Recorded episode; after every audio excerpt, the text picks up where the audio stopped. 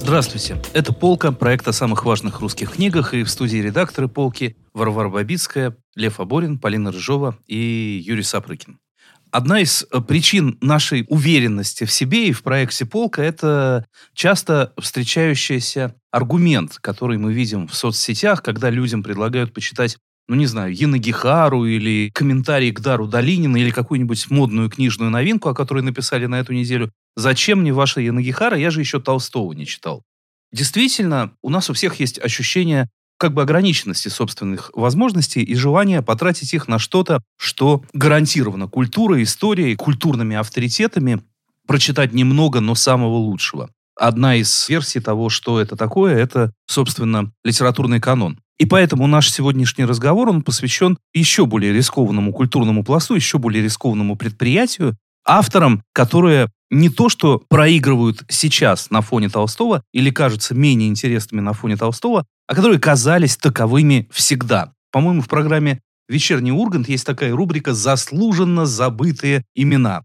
И, собственно, о них, об этих писателях второго ряда, о писателях, оставшихся в тени, о писателях, которые не взобрались на верхние ступеньки такого пьедестала литературного канона, мы и хотели бы сегодня поговорить. Разумеется, не о всех. Эта задача была бы необозрима. Мы все прекрасно понимаем, что за каждым Толстым, неважно, Львом Алексеем или Алексеем Константиновичем, стоят целые полки и батальоны литераторов, э, которые не достигли и малой доли того успеха, не получили и тысячной доли того внимания, которые получили великие русские классики. И без одних не было бы других. Но даже среди этих бесчисленных полков и батальонов можно найти фигуры, которые чем-то дороги нашим сердцам, как минимум в частном порядке. А там, где есть чья-то частная любовь, есть надежда, что это еще кому-то будет интересно. Но, наверное, не только этим важны второстепенные писатели, не только тем, что кто-то из нас мог найти вот в этих анонимных, бесконечных рядах свое какое-то тайное сокровище, а еще и тем, что эта иерархия условно, она не постоянна, она исторически меняется. И мы сами видели, как на нашей даже недолгой памяти писатели, почти забытые или незамеченные в свое время, вдруг выходили на самый-самый первый ряд, и вдруг становился виден их масштаб и их значимость.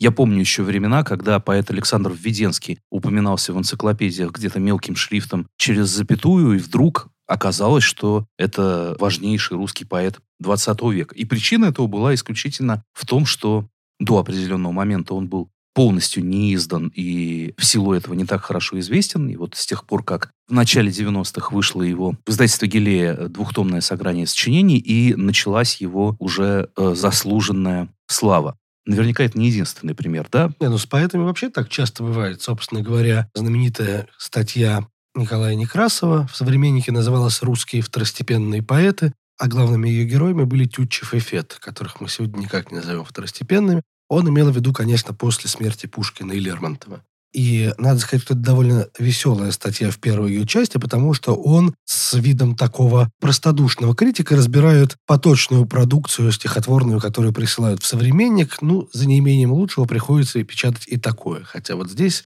плохо, вот здесь избито, а вот здесь после Пушкина можно было бы этого уже и не говорить. Но дальше, как только речь заходит о Тютчеве и Афете, тон сразу меняется, и мы, конечно, понимаем, что никакой второстепенности в нашем современном понимании этого слова тут говорить не приходится. Там цитируются главные тексты, которые мы знаем со школьной скамьи.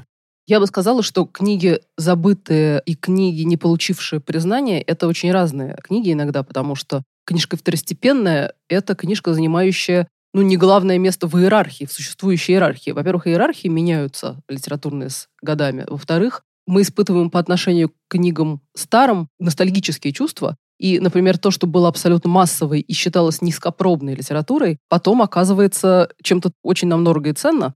Можно себе представить, что, например, я не знаю, романы Дарьи Донцовой будет кто-нибудь обсуждать как такой экстракт времени, как книжки, говорящие что-то очень важное про годы, в которые мы с вами живем, а мы совершенно их не рассматриваем, в принципе, в литературном да, контексте. Будет какой-нибудь один шедевр, как у Бальзака из всей человеческой комедии, мы там читаем пару-тройку романов, так и из Донцовой будут какие-нибудь выдающиеся приключения Ивана Подушкина и каких там еще детективов она придумывала. При этом не оставляет ощущение, что условная первостепенность э, литературы, она определяется вовсе не шириной таланта, а некими запросами того общества, в котором эта книжка была написана. Я вот э, в связи с этой темой вспомнила стату Борхеса по поводу классиков. Классической является та книга, которую некий народ или группа народов на протяжении долгого времени решают читать так, как если бы на ее страницах все было продумано неизбежно и глубоко, как космос, и допускало бы бесчисленные толкования. Мне кажется, в этой фразе главное слово «решает», потому что от самого писателя это не очень сильно зависит. Ну да, этот общественный договор складывается, конечно, тоже не сразу, не по щелчку, а это решение, которое цементируется уже за много лет с оглядкой через десятилетия, мы вдруг понимаем, что вот это классика. Ну и уж точно, да, нельзя верить э, суждениям своего времени о том, кто важен а кто не важен, потому что вот этот взгляд совершенно точно может измениться. У тебя, если ты писатель-неудачник, у тебя всегда есть надежда на то, что ты просто опередил свое время. И бывают случаи, когда эта надежда сбывается. Например, Леонид Добычин, о котором мы какое-то время назад писали статью на полке, о его повести «Город Н» и книжка, которая осталась во время своего издания в 20-е, в начале 30-х, абсолютно не прочитанной, более того, подверглась жесточайшему разгрому со стороны всякого литературного начальства, которое по одной из версий привело к э, самоубийству. Да, обычно, так или иначе, он исчез в э, статусе никому не нужного и затравленного, и сброшенного с корабля современности автора. И вот спустя десятилетия он оказался заново открыт и стал предтечей какого-то литературного абсурдизма. Вот этот его намеренно наивный, до абсурдности наивный взгляд, из него, как позже стало понятно, многое что выросло и многое что с ним зарифмовалось, и современные авторы вроде Дмитрия Данилова тоже явно возводят к нему свою родословную. Да, с наивным взглядом, с детским взглядом вообще довольно часто такое происходит, потому что в какой-то момент эта оптика становится все более актуальной, и сами собой подбираются предшественники, которые это уже открыли. Точно так же поэт Сергей Нельдихин был переиздан и встал в ряд актуальных поэтов прошлого, хотя при жизни он пользовался репутацией поэта-дурака, как его окрестил Гумилев, собственно, и считавший, что нужно создавать разные типы поэтов, вот будет и поэт-дурак. Точно так же сочинение графа Хвостова, которые его современники считали образцом графомании и чуши, уже в наше время исследователи пытаются вставлять в генеалогию тех же абориутов. То есть, да, такие случаи частые конечно, вот этот пересмотр иерархии или возвращение забытых имен, по крайней мере сейчас, это тоже какое-то сознательное усилие, тоже какой-то жест и заявление. Как правило, это происходит как результат какого-то кураторского или издательского усилия. Это не происходит само по себе, по крайней мере, в 21 веке. Здесь нужно, чтобы возникло, например, издательство Commonplace, которое скажет, ну, самим составом своих сборников, самими темами своих книг, что ваша история литературы неправильна или как минимум не полна, в ней не учитывается литература женская, в ней не учитывается литература крестьянская, такая, сякая, да-да-да. Вот какие-то эротические эксперименты 20-х годов, национальная. И, в общем, есть очень много оптик и очень много литературных углов, в которые просто не посветили в свое время лампой. Надо их достать на свет, и если не заменить ими Пушкина и Гоголя, то, по крайней мере, не делать вид, что этого не было. Ну и, конечно, собственно, кураторская любовь к этим авторам, она и есть тот самый движущий механизм, который культурным процессом этим пересмотром литературного прошлого и заведует. Я с большим восторгом увидела в серии как раз издательства Common Place монографию исследовательниц Инилю и Марии Михайловой о любимейшей писательнице моего детства, я бы сказала, Евдокии Нагродской. Я убеждена, что ее главный роман «Гнев Диониса» не читал никто из присутствующих здесь. Хотя, Вы абсолютно правы. Хотя в свое время это был абсолютный бестселлер. Он вышел в 2010 году и до революции выдержал, по-моему, 10 изданий. Он был... Мы не застали просто, не, не успели к этому да, времени. Да, он потом... потом научиться читать. Совершенно оказалась не при делах. Она сама э, эмигрировала, ее творчество оказалось совершенно неуместным в новой советской действительности. «Гнев Диониса» был знаменит как э, Санин Арцебашева и на сходную тематику. Но вот эта книжка, которая получила свою долю читательского признания, однако не литературного, я сказала бы. Потому что, конечно, интерес вызывало скандальное содержание этого романа. Это был роман про женскую сексуальность в первую очередь и самоопределение женщины с учетом этого фактора, так сказать. Читался он, конечно, вот как клубничка, автор при этом, Евдокия Нагродская, написала его уже, кажется, ей было уже лет 40. До того она писала уже прямо как бы бульварные всякие сочинения, романы с продолжениями в газетах. То есть она как раз была вот абсолютно массовым, что называется жанровая литература. Но эта книжка, она очень полюбилась мне в детстве, потому что она на самом деле, она попалась мне случайно, и я не была совершенно способна в тот момент прочитать все философские смыслы, которые туда вложил автор. Там их очень много. Там все модные философские веяния ее времени. То есть идеи Ницше, который развивал, например, и гораздо более маститый и всем почитаемый, безусловно, Гиппиус. Но Нагродская как бы их всех несколько опошлила с точки зрения современников. И одним из важных источников для нее была книжка от Вейнингера «Пол и характер», о которой, может быть, вы, Юра, можете чье существо вы, возможно, можете... Ну, я, опять же, не так хорошо помню ее содержание, лучше, чем романа Нагродской, но все же не во всех подробностях. Ну, это одна из популярных в конце 19 века теорий о, как бы мы сказали сейчас, гендерной обусловленности разных э, истерий, о вот женской да. склонности к истерии и так далее, и так далее. Вейнингер сам был, насколько я помню, совершенно несчастным типом, который покончил с собой, что ли, или умер года в 24. Да, в общем, да. Кажется, а... в гостиничном номере, где умер Бетховен. Не знал этого. Ну, в общем, вот это вот э, его психосоматика его самого до добра не довела. Насколько я э, помню, книжка полухарактера, она довольно мизогинная, то есть он считал, что... Мягко говоря. Мягко говоря.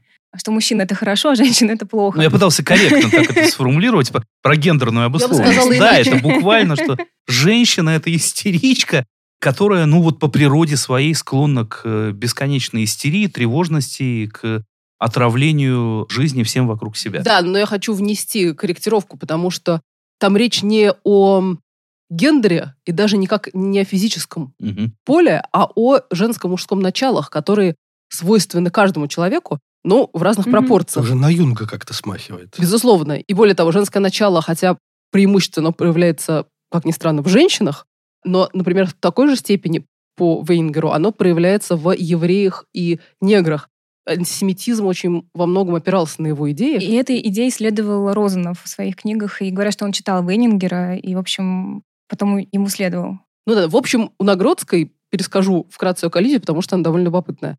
Главная героиня – художница и эмансипированная женщина, живущая в гражданском браке, зарабатывающая на жизнь своей живописью, едет знакомиться с родителями своего жениха в Крым. И по дороге влюбляется в попутчика в поезде, который позднее вычисляет ее через знакомых и приезжает за ней, потому что он тоже ее полюбил с первого взгляда. Между ними вспыхивает бешеная страсть, напоминающая обложки современных дамских бумажных романов.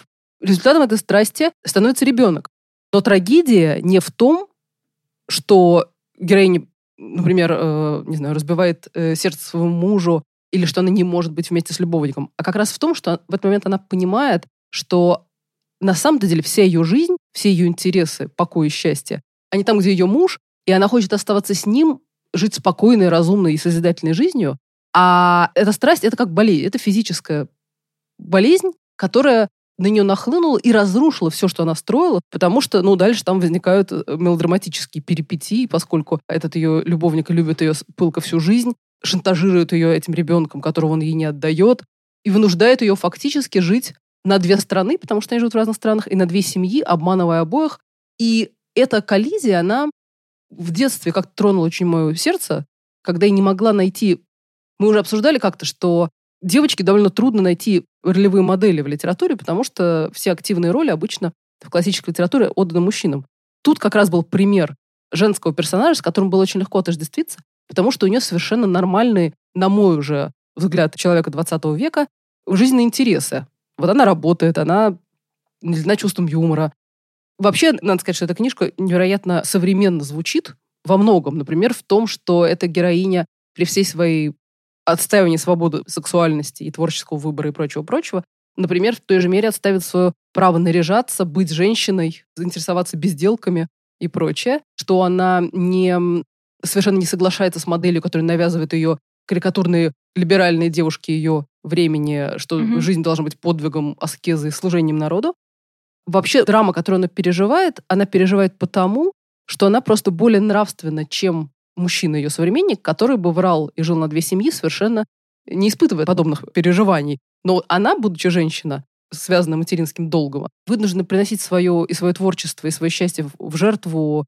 мужчинам, которые ей дороги или с которыми она связана, потому что так устроен мир, просто из-за условий неравенства.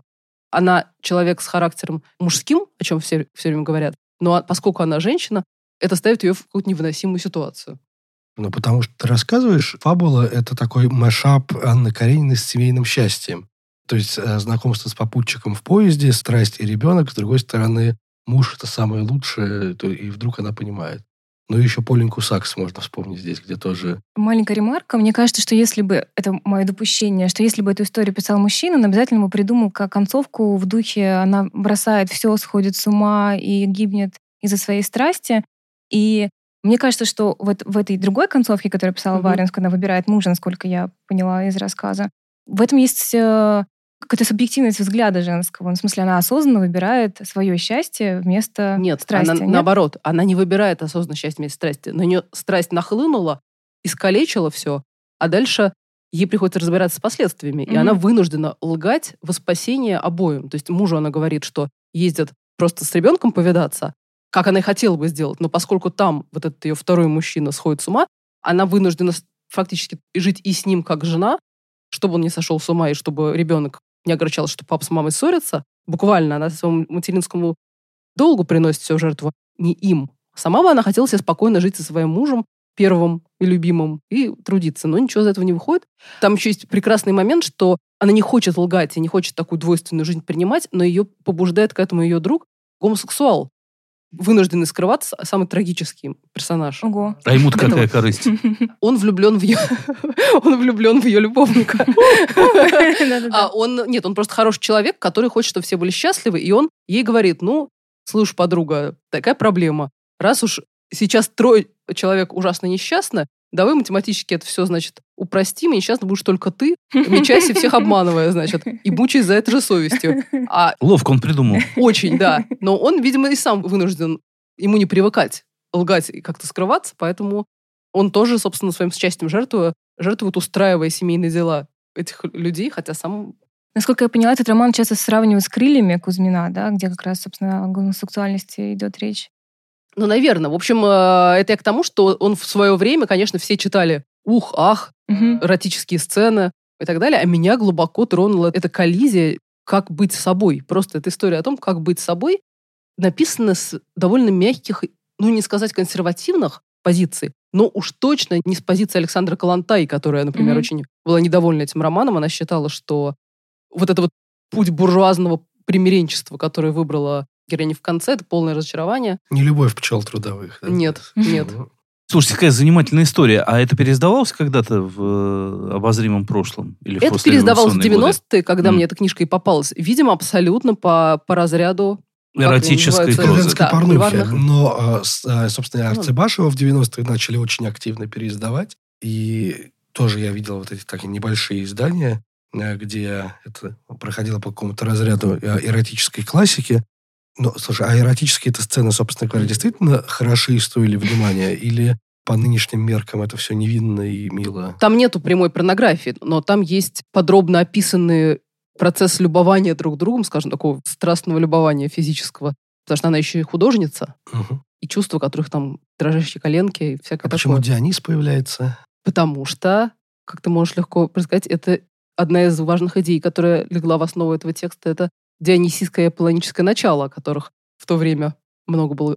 Упоминали так же часто, говорили. как сейчас э, карго-культ и когнитивный диссонанс. Это название можно трактовать так, что можно жить созидательной, спокойной жизнью, быть хозяином своей судьбы, но нельзя недооценивать голос пола, который угу. может тебя поставить в очень глупое положение. А насколько хорош э, с литературной точки зрения роман? Но он действительно несколько комичен. Вот «Бешеная страсть и длинные ресницы», э, там действительно на каждой странице происходит, но при этом он написан с чувством юмора. Это не великая литература, я не настаиваю на том, что все обязаны его читать. Это пример, по-моему, наиболее чистой как раз действительно второстепенной книжки, которая при этом может очень полюбиться и pleasure, помочь. Pleasure, но не guilty. Да, и, и как-то и помочь на каком-то жизненном этапе, на самом деле. Лева, чем ответите? Какие у вас, так сказать, козыри в рукаве? Ой, у меня немножечко более ранний текст, который я, к которому я пришел и полюбил на всю жизнь, а, когда учился и писал дипломы и думал, что буду заниматься фольклором, в частности, фольклором детским. я в какой-то момент наткнулся на очерки бурсы Николая Помиловского. А Занимался я в то время а, детскими тайными языками, вот всеми этими языками, на которых дети говорят, стараясь что-то зашифровать, в частности, там, прибавляя, вставляя какой-нибудь слог между слогами слова, а, добавляя какой-то хвостик, произнося слова задом наперед и так далее. То есть я все это собирал, что называется, в поле, и потом, читая специальную литературу, наткнулся на то, что описано это у Помиловского, стал читать Помиловского, понял, что это фантастический, замечательный текст, стал читать дальше всего Помиловского, в итоге о нем написал диплом, и, в общем, судьба этой, да и книга «Очерки Бурсы» заслуживают того, чтобы о них вспомнили. Помиловский упоминается в «Москве петушках», по-моему, один раз уже мелькал в нашем подкасте, как один из спившихся и погибших русских писателей, которые, значит, пили от того, что жизнь была такая горькая и тяжелая. Это, в общем, с некоторой погрешностью правда, да, он действительно очень много пил, и пить он начал именно в духовном училище и духовной семинарии, как, а, собственно, это делали и многие семинаристы в XIX веке. Это напрямую связано с тем, что обучение в этой семинарии было совершенно чудовищное, мертвящее, заставляющее позабыть всякую не то, что науку, но и, собственно, веру в Бога. А понятно же, что в семинаристы шли дети священников. Это было потомственное сословное образование, и всякий мужеского пола ребенок священника должен был, если он самостоятельно не выбирал какой-то иной путь, пройти именно по духовному обучению. Помиловский родился в семье дьякона в 1835 году. Вспоминал своего отца всегда с величайшим почтением, как человека очень доброго, грамотного и искренне желавшего, чтобы у детей было образование. Но при этом, когда он попадает в это Александр Невское духовное училище, на него сразу обрушивается, во-первых, довольно жестокий мир того, что называется замкнутое сообщество, да, когда мы попадаем в армию или в тюрьму, или в школу-интернат, мы постоянно сталкиваемся с подобными же вещами. Травля новичков, которая очень красочно у Помиловского описана. Да, могу процитировать там, например, как автобиографическому герою по прозвищу Карась достается в первый же день. Он попадает в училище. А в каком возрасте попадают в такое училище? В возрасте 8 лет. При этом это училище, где еще учатся люди самого разного возраста, потому что в то время, в середине, а, в первой половине 19 века, не было какого-то фиксированного возраста. Туда попадали и 20-летние лбы, и 8-летние дети, и все это было в рамках одного класса, совершенно разбредавшегося по интересам, более старшие травили младших и так далее. И дальше Помиловский в четвертом очерке под названием «Бегуны и спасенные бурсы» рассказывает о том, как пришлось лично ему. Для начала ему предлагают залезть в бутылочку, дают шапку, просят тереть ею лицо и говорят, что сейчас он попадет в бутылочку. Ему, разумеется, интересно, но просто оказывается, что шапка вымазана сажей, лицо его черное, и говорят, вот ты и сел в бутылочку. Дальше э, классическая детская подлянка спрашивает, видал ли ты Москву? Никогда не видал. Так я тебе покажу ее. С этими словами цензор схватил карасиную голову в свои руки, ущемил ее между ладонями и приподнял новичка в воздухе. То же самое, как за уши дергают там и прочие такие подколы. Цензор – это одна из внутриклассовых должностей в духовном училище. Мы это слово могли встретить еще у Гоголя в Вии, например, где описывается Хамабрут и Киевская семинария. Дальше а, его просят написать на бумаге фразу «лей воду, лей, ей-богу, не скажу я никому», после чего сразу окатывают из кувшина водой. И это, разумеется, еще самые невинные вещи, потому что главное и самое страшное – это то, каким образом к ученикам относятся учителя. Их постоянно порят, ставят на колени, практикуется так называемая порка на воздусях, когда человека поднимают, и он подвешен в воздухе на руках своих же товарищей, получает удары по телу и снизу, и сверху.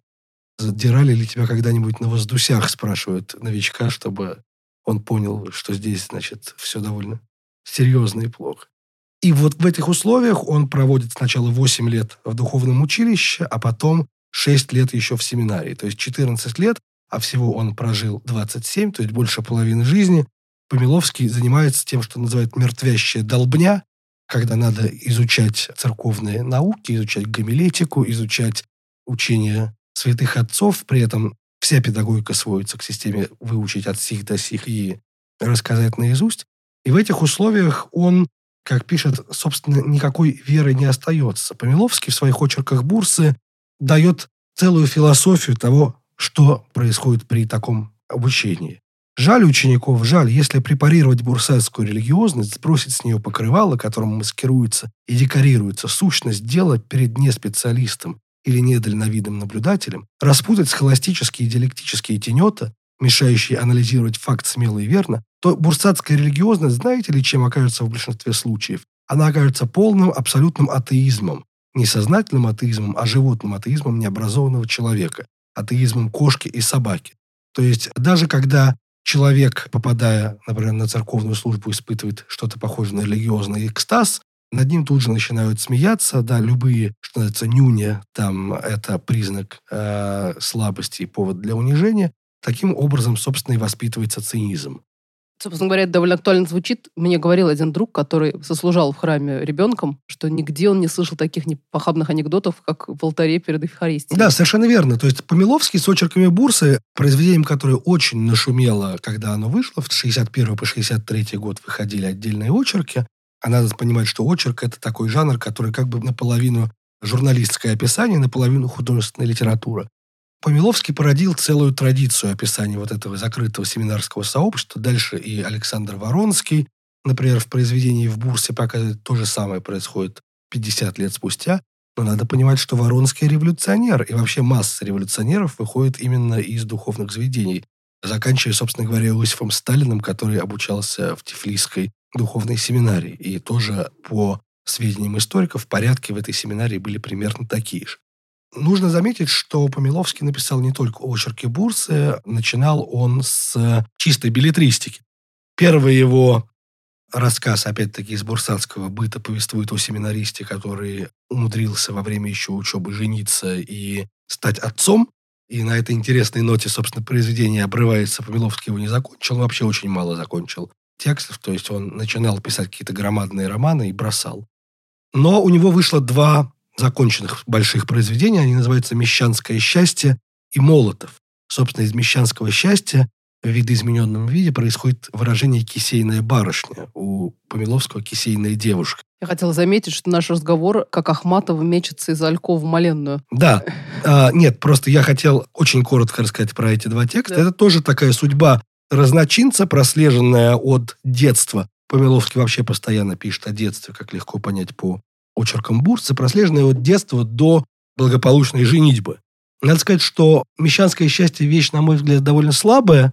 Там а, рассказывается о, о Евгении Молотове, главном его герое, который попадает, так сказать, учителем и приживальщиком в дворянскую семью, думает, что к нему относятся как к равному, как к брату, но подслушивает разговоры, понимает, что он здесь совершенно всем в тягости неуместен, и это заставляет его сильно разочароваться в жизни бросить девушку, которая его полюбила, и начать какую-то тяжелую разночинскую карьеру. Он перепробовал все, был литератором, учителем и так далее. А во втором романе как раз Помиловский замечательно разворачивается в описаниях быта и нравов. Там есть дивная сцена, где сначала отец семейства, желающий выдать дочь за генерала, попрекает ее, будущую старую деву, куском хлеба и доходит до того, что грозится ее избить после чего она закрывает лицо руками, и тут он понимает всю глубину своего своей мерзости и своего падения, но все равно из принципа пока что не в состоянии разрешить ей брак с тем, кого она любит. Но тут этот самый предприимчивый главный герой сам едет к генералу, говорит, ваша невеста вас не любит, она любит меня. Генерал говорит, ну ладно, я женюсь на ком-нибудь другом. Он уламывает генерала поехать в дом невесты и объясниться с ее родителями, и счастливый мещанский брак благополучно славится. Это очень смешная прекрасно описанная сцена, и я думаю, что если бы бедный Помиловский действительно в 27 лет не умер, он бы а, мог стать очень большим писателем. Мертвящая долбня, как минимум это выражение надо взять на вооружение. Много случаев, когда хочется его применить. Полина, делитесь вашим секретом. Я хотела рассказать про писателя Егора Радова. Для меня он а, открыл и, в общем, и закрыл. Это мы уже стремительно перелетаем да, в, в конец 20 века. Да. Для меня писатель Радов открыл и закрыл тему измененного состояния сознания еще за несколько лет до Виктора Пелевина. То есть Пелевин э, написал «Чапаев в пустоту» роман, благодаря которому он прославился в 96-м, а Радов э, написал свой роман под названием «Змеи сос» в 89-м, издан был в 92-м. И, кстати говоря, упоминавшимся сегодня издательством «Гилея», которое выпускало авангардистов. Да, хорошо помню эту книжку, кажется, с зелененькой обложкой. Такой. Да, да. Угу. У нас, кстати, этот роман есть в списках на полке. Он открывает собой линию «Игра как реальность». По сюжет... Реальность как игра. Реальность как игра, спасибо. По сюжету, который очень условен в этой книжке, а, две божественные сущности под названием Лао и Яковлев а, в принципе, можно остановиться на этом. Они чувствуют, что какая-то часть мироздания им не подчиняется. Конкретно Земля, а, люди на ней научились э, сами устраивать собственные перерождения. И чтобы остановить это, они рождают э, сына, которого они называют Миша Ано, и Миша Ано рождается на Земле, проживает все человеческие жизни, общается с людьми, умирает, рождается, умирает, рождается, и понимает, что, в принципе, эта Земля не заслуживает никакого внимания. В принципе, сюжет, еще раз повторю, очень условный. В этом романе любые логические связи не работают, так как э, герои постоянно умирают и рождаются, нам очень, очень сложно придумать какую-то привычную драматургию. Все очень условно. И сам э, Радов э, называл свой стиль метафизический панк. Но, мне кажется, обыватель, прочитав эту книгу, назвал бы это просто вредом наркомана. И отчасти, отчасти, так оно и было. отчасти, повторю, потому что у Радова были проблемы с наркотиками, еще у него была очень интересная биография. Он сын публициста Георгия Вельша Радова и поэтессы Римы Казаковой. То есть у него такая очень интеллигентная была семья. В 80-х он учился в Литинституте. Там же, кстати, женился, у него первая жена переводчица Аня Герасимова, более известная на музыкальной сцене как Умка. Тогда же в 80-х годах он пристрастился к наркотикам, сначала легким, потом более тяжелым. В итоге он э, столкнулся с героиновой зависимостью. У него было еще два брака, все очень э, неудачно закончились. Вторая жена покончила жизнь самоубийством, третья жена умерла во сне. И, в общем, э, с героином он успешно боролся, он даже завязал. Но после смерти третьей жены он развязался и умер от кадеина, от кадеиновой зависимости на Гоа в 2009 году. Его из-за этой связи с героином э, называли э, русским бероузом или еще более пренебрежительно писатель в с героином. А мне хотелось бы это оспорить, потому что по мне, как такого соавторства в принципе не может существовать. Потому что литературное творчество и наркотики, они на самом деле гораздо менее совместимы, чем люди думают.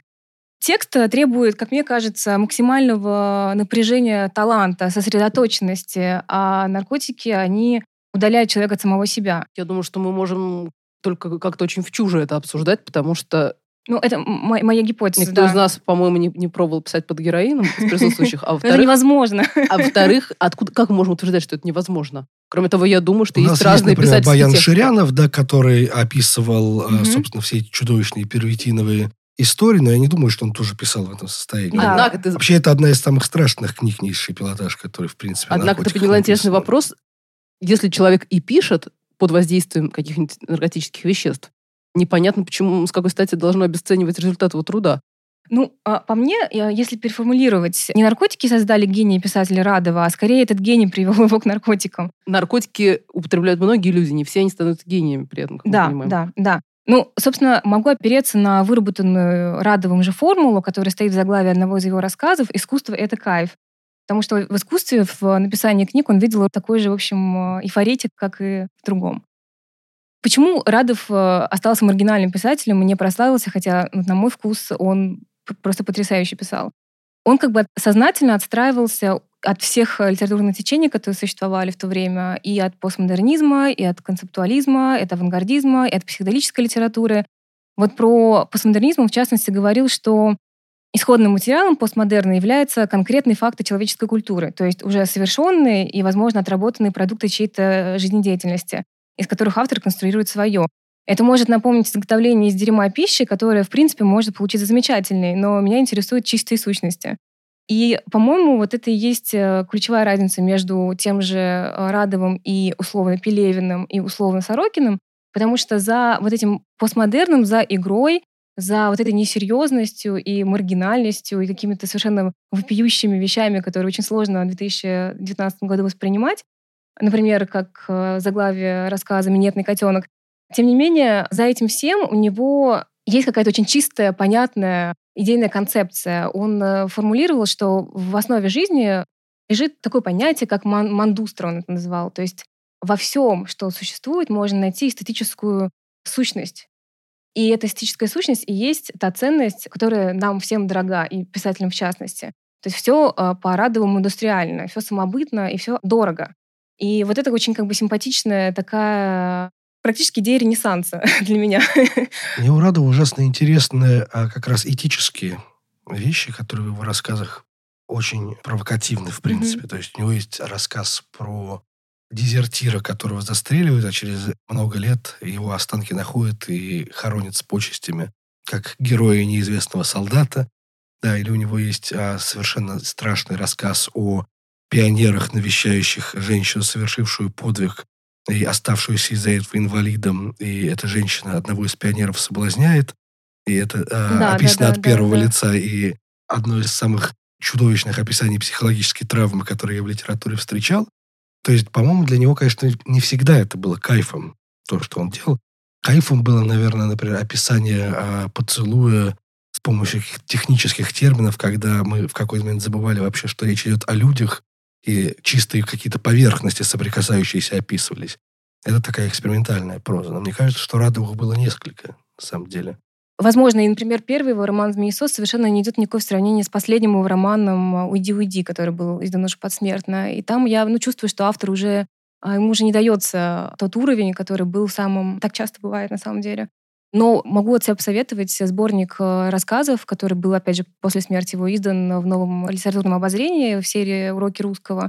Это сборник рассказов и неизданных, и изданных, и он, на самом деле, дает представление, насколько разные темы интересовали Рады, насколько в разных жанрах э, он работал. Что касается того, заслуженно или незаслуженно забытый, я иногда думаю о том, как бы мы сейчас воспринимали ну, там, Сорокина, если бы после нормы он не написал ничего. И что было бы с Пелевиным, если бы он остановился на Амоне Ра? Я Два подозреваю, очень что... разных случая, мне кажется. Не, мне кажется, что совершенно...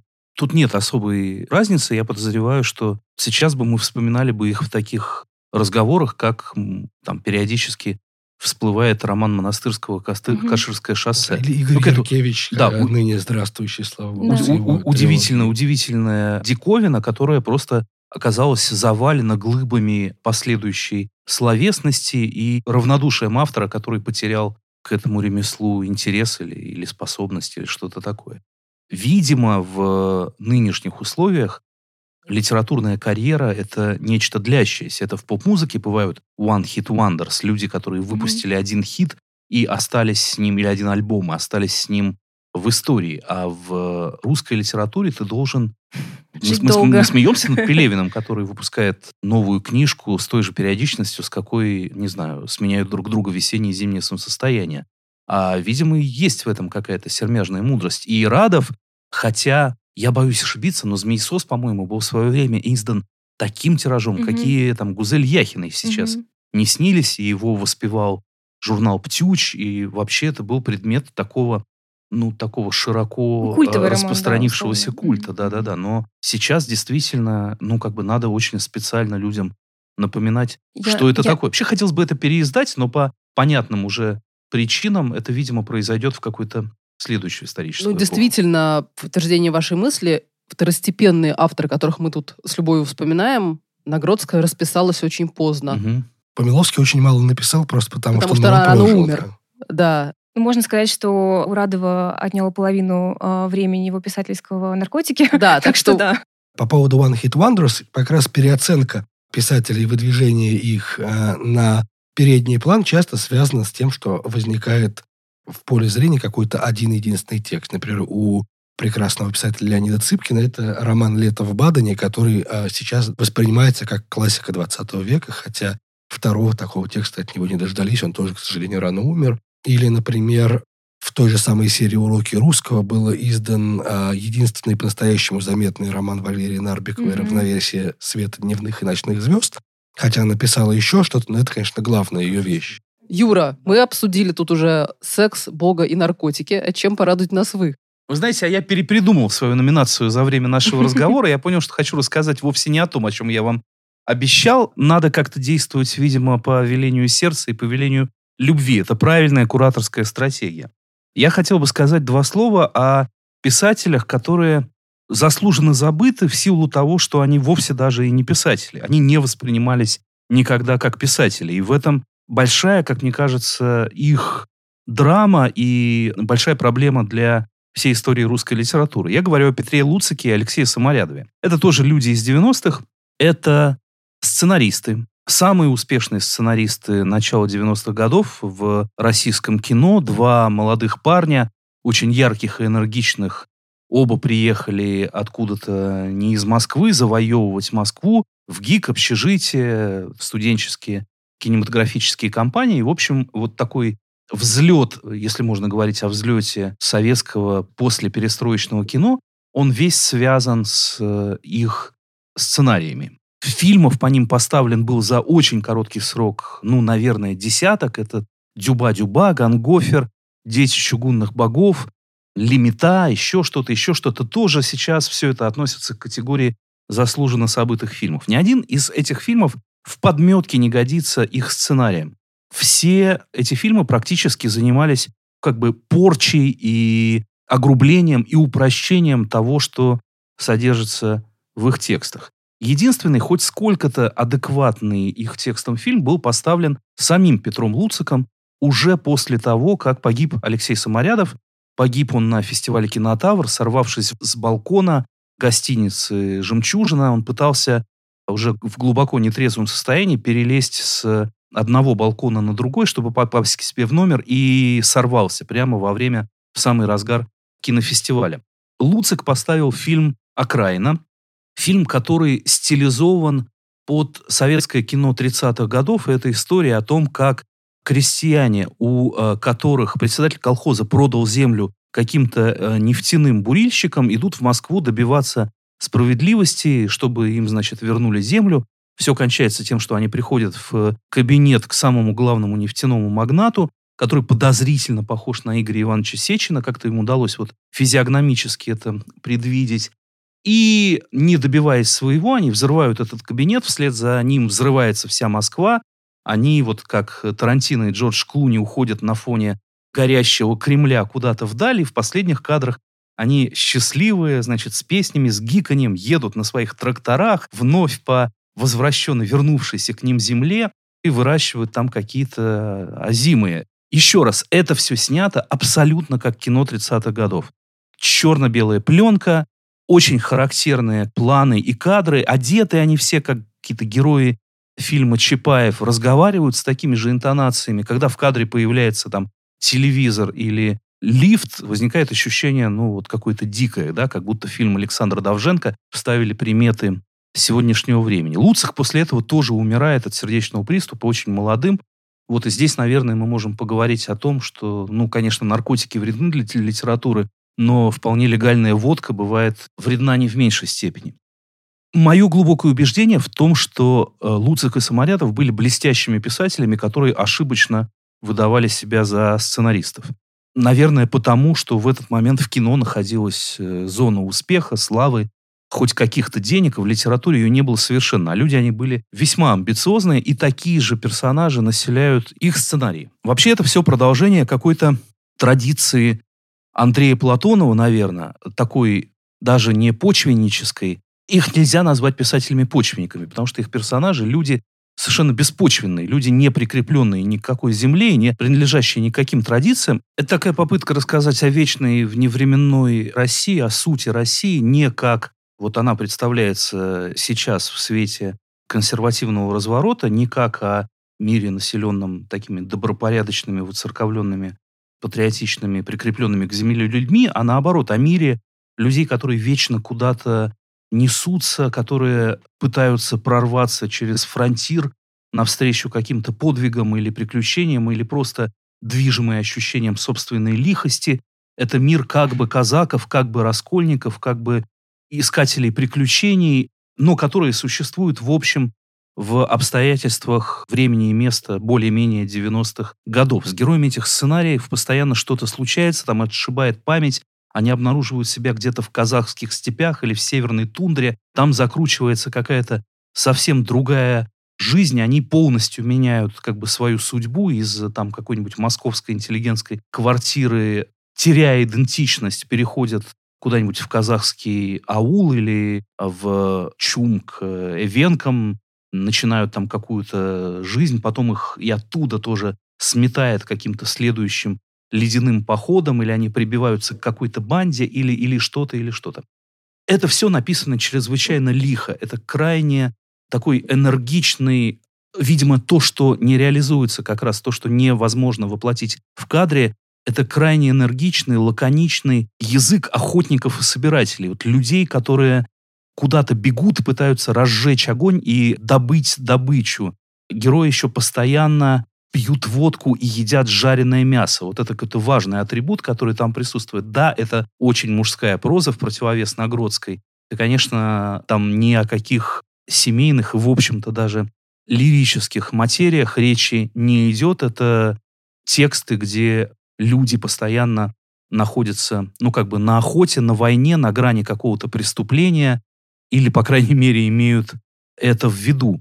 И поразительным образом, несмотря на то, что по их сценариям, по фильмам, которые сняты по этим сценариям, можно проследить там летопись 90-х, но к 90-м это имеет очень косвенное отношение. Это, как мне кажется, была неосознанная попытка выстроить какую-то альтернативную русскую идентичность. Идентичность, которая вообще для перестроечного времени что-то такое витало в воздухе. Вот казалось, что сейчас спадет этот советский гнет и появится что-то из-под него должно появиться. И один из вариантов этого чего-то – это вот такая гуляющая русская душа. У Башлачева этого было много. Такая романтика безбрежности, апофеоз беспочвенности. Что-то, что страшит вот этим своим размахом, удулью и невозможностью загнать себя ни в э, какие рамки. Да? И в, ну, в каком-то смысле и в их судьбе этот сценарий был тоже отыгран. Подозреваю, что и многие их э, тексты, особенно «Дюба-дюба», которая касается буквально жизни в московском общежитии, в общем, там разыграны некоторые коллизии, которые происходили с э, самими авторами.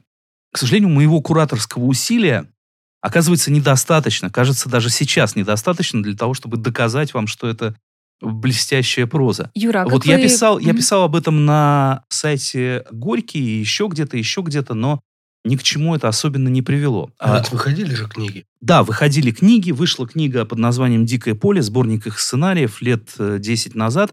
Потом в Оренбургском книжном издательстве на родине Саморядова, где есть какой-то локальный его небольшой культ, вышло, скажем так, полное собрание их сочинений, которое приблизительно того же содержания, оно все укладывается в один толстый том. Но никакого резонанса это не, не получило. Это действительно книжки, которые воспринимаются как «идите почитайте сборник киносценариев» к неудачным давно забытым фильмам. Кому это интересно? Юра, а как вы познакомились с их творчеством? Просто как, как вы вышли на них? Я знал их как сценаристов, и мне был очень интересен фильм «Окраина» всегда, вот как такое упражнение то ли стилизаторское. Сейчас это называют словом метамодернизм, тогда этого еще не было.